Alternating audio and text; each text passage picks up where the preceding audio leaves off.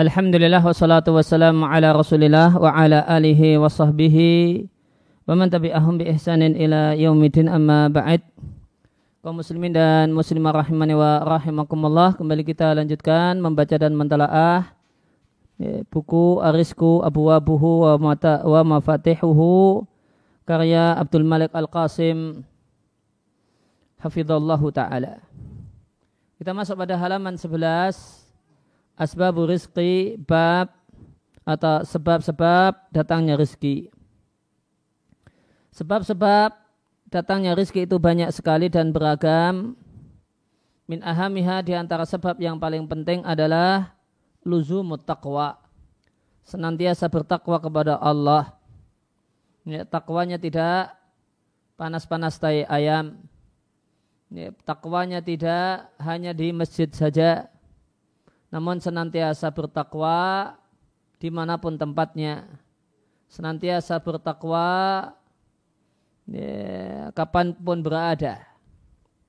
Sebagaimana firman Allah Ta'ala di surat Al-A'raf, seandainya penduduk berbagai kampung itu beriman dan bertakwa, niscaya kami bukakan untuk mereka keberkahan dari langit, yaitu dari mendung, yaitu turunnya hujan, wal ardi dan keberkahan dari bumi yaitu tumbuhnya tumbuh-tumbuhan. Akan tapi mereka memilih untuk mendustakan maka kami hukum mereka bimakanu yaksibun disebabkan apa yang mereka lakukan. Ya, saya bacakan tafsirnya dari surat Al-A'raf ayat yang ke Al-A'raf ayat yang ke-69.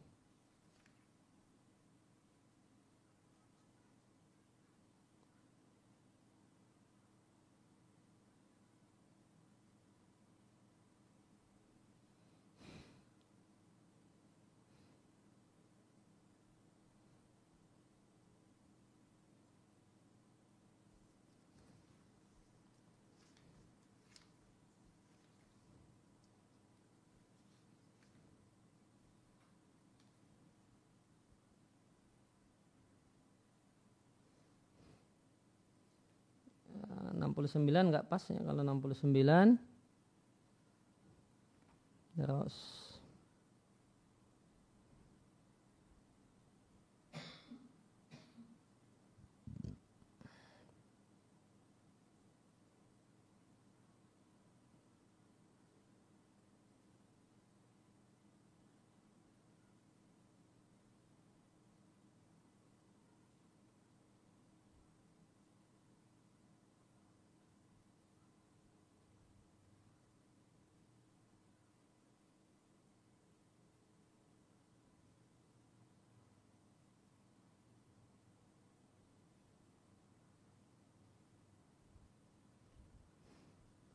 yang tepat 96 ya.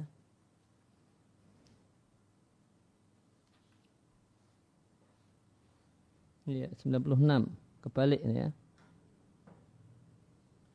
Maknanya di Al-Mukhtasar fi Tafsir Seandainya penduduk kampung-kampung ini yang kami utus kepada mereka para utusan kami membenarkan ajaran yang dibawa oleh para rasul dan bertakwa kepada Rabbnya dengan meninggalkan kekafiran dan kemaksiatan melaksanakan dan melaksanakan perintah-perintahnya niscaya kami akan bukakan untuk mereka abwabal khair barokat dimaknai dengan pintu-pintu kebaikan mingkuli jihatin dari setiap arah.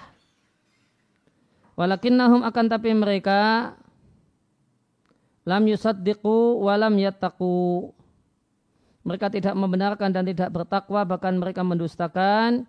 Bima ja'at bihi rusuluhum ajaran para rasul.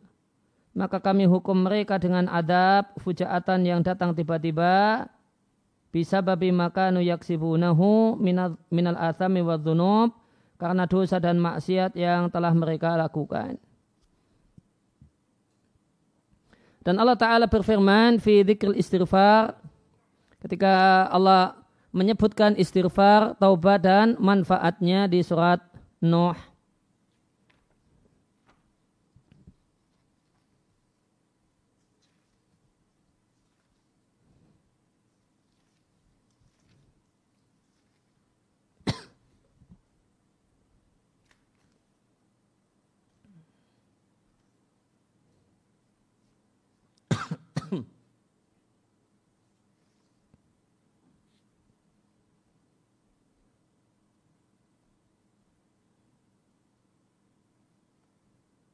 Di ayat yang ke-10 maknanya di Al-Mukhtasar fit Tafsir maka kukatakan kepada mereka Nuh berkata pada kaumnya wahai kaumku carilah ampunan dari Rabb kalian dengan bertobat kepadanya dia Allah Subhanahu wa taala zat yang mengampuni dosa orang-orang yang bertobat kepadanya di antara hamba-hambanya.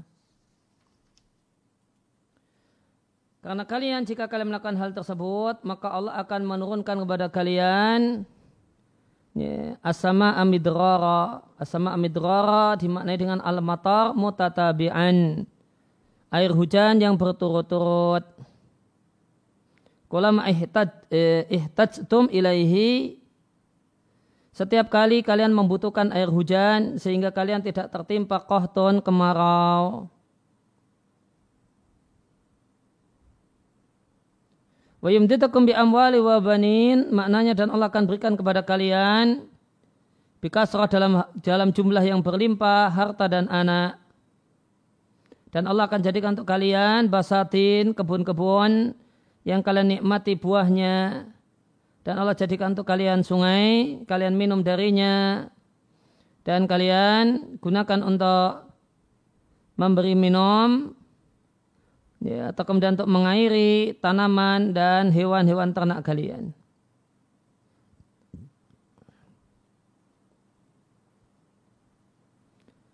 Nah, kemudian wamin a'zamil asbabi dan di antara sebab yang paling penting atau yang paling efektif yang mendatangkan rizki adalah meninggalkan dosa dan maksiat.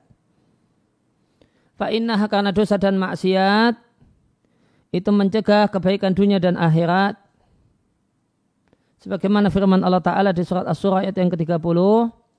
Ma asobakum min musibatin. Semua musibah yang menimpa kalian, fabima kasabat aidikum. Maka itu disebabkan karena ulah tangan-tangan kalian, wa ya'fu an dan Allah maafkan banyak dari dosa-dosa tersebut. Artinya, bijana yatikum ala angfusikum. Karena kejahatan yang kalian lakukan terhadap diri-diri kalian. Dan Allah namai kejahatan seorang terhadap dirinya sendiri sebagai kasban usaha dia. Dan Nabi Shallallahu Alaihi Wasallam menyampaikan dalam hadis yang diat ke Imam Ahmad, seorang itu tercegah eh, tercegah dari rezeki bidan bin yusi bidan bi yusibuhu disebabkan karena dosa yang dia lakukan. Disampaikan kepada salah seorang ahli fikih siapa yang uh, ditanyakan kepadanya ya, Allah sampaikan siapa yang bertakwa kepada Allah Allah akan jadikan baginya jalan keluar dan Allah akan berikan padanya rizki dari arah yang tidak dia sangka.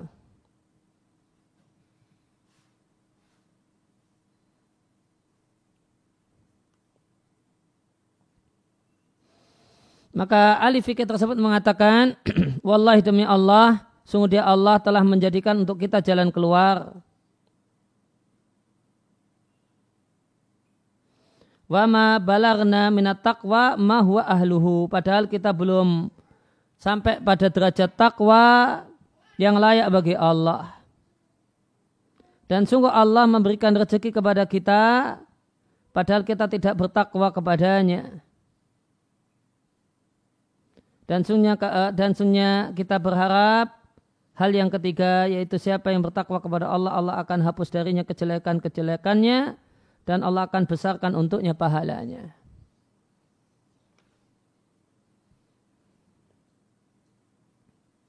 Dan uh, ada salah satu ulama salaf yang mengatakan keheranan dengan orang yang durhaka kepada Allah Azza wa Jalla. Bagaimanakah bisa-bisanya dia Allah, zat yang maha pemurah, Zat yang maha lembut tetap memberikan rezeki kepadanya. Beliau katakan, Ajib tu liman yusali subha ba'datul isyamsi kaifa yurzaku. Aku sebenarnya terheran-heran dengan orang yang sholat subuh setelah waktu subuh berakhir, setelah terbitnya matahari, bagaimanakah dia diberi rezeki? Maka aina nahnu min haulai? Di manakah kita dibandingkan mereka-mereka maka dunia itu tidak menjadi orientasi terbesar mereka dan usaha maksimal mereka. Maka dunia tidak melalaikan mereka. Kanu ya'rifuna ni'amallai azza wa jalla al-ukhra. Ya.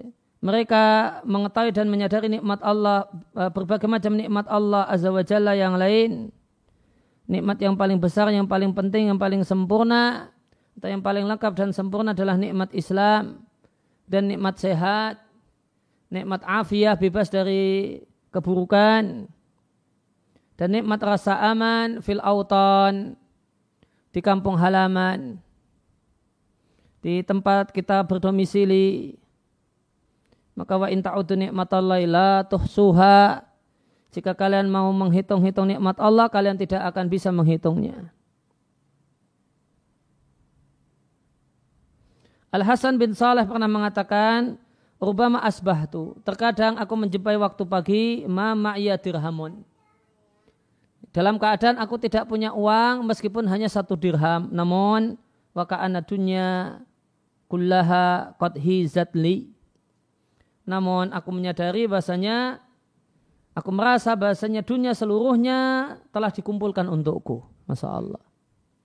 Tidak punya duit sepeser pun, namun bisa merasa dunia seluruhnya Allah kumpulkan untuknya. Kenapa? Karena diberi badan yang sehat, pancara indera yang sehat, mata sehat, tangan sehat, kaki sehat, dan seterusnya.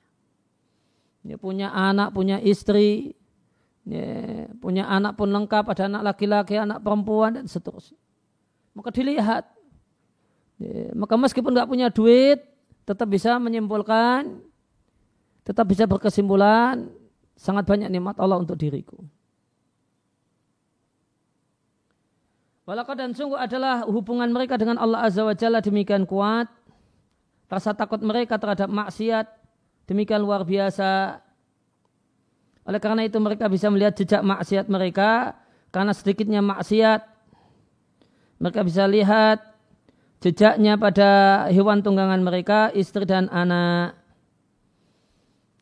Maka di sini ada kalimat yang menarik. Walihada yarawna atharal ma'asi likillatiha. Mereka bisa melihat jejak maksiat karena sedikitnya maksiat yang mereka lakukan. Nah, maka ini beda keadaan para ulama salaf dengan kita. Ya. Kalau umumnya keadaan kita tidak bisa melihat jejak maksiat. Ya. Masalah ini karena maksiat yang mana tidak tahu. Karena demikian banyak maksiat yang dilakukan. Sehingga ketika jatuh sakit, ini sakit, ini meriang, seminggu ndak bisa keluar rumah. Ini karena maksiat yang mana kita tidak tahu. Kenapa? Karena maksiatnya demikian banyak. Lain hanya dengan para ya, orang-orang soleh terdahulu. Maksiat mereka sedikit. Setahun maksiat bisa hanya sekali dua kali. Dari situ ketika mereka mendapatkan musibah, mereka bisa uh, memperkirakan bahasanya musibah ini karena maksiat yang itu dan bukan karena maksiat yang ini. Jadi kalau kalau di zaman ini ada orang yang bikin pengobatan, ya, mendengar keluhan, dapat masalah ini ini kemudian langsung nebak oh ini karena anda ini tengkar atau jengkelan dengan mertua misalnya. Maka kalau kalau di kondisi kita saat ini maka ini mengada-ada. Ini dukun. Kenapa?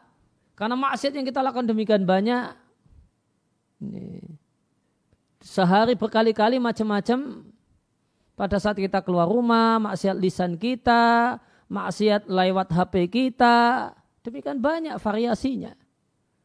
Maka menebak oh ini karena maksiat yang itu, ya satu hal yang mengada-ada.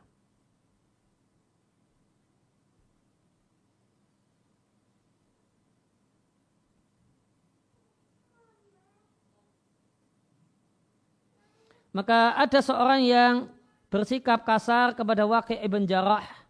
Maka beliau masuk ke dalam rumah maka beliau masuk ke dalam satu bangunan atau mungkin rumahnya lantas beliau sirami wajahnya dengan debu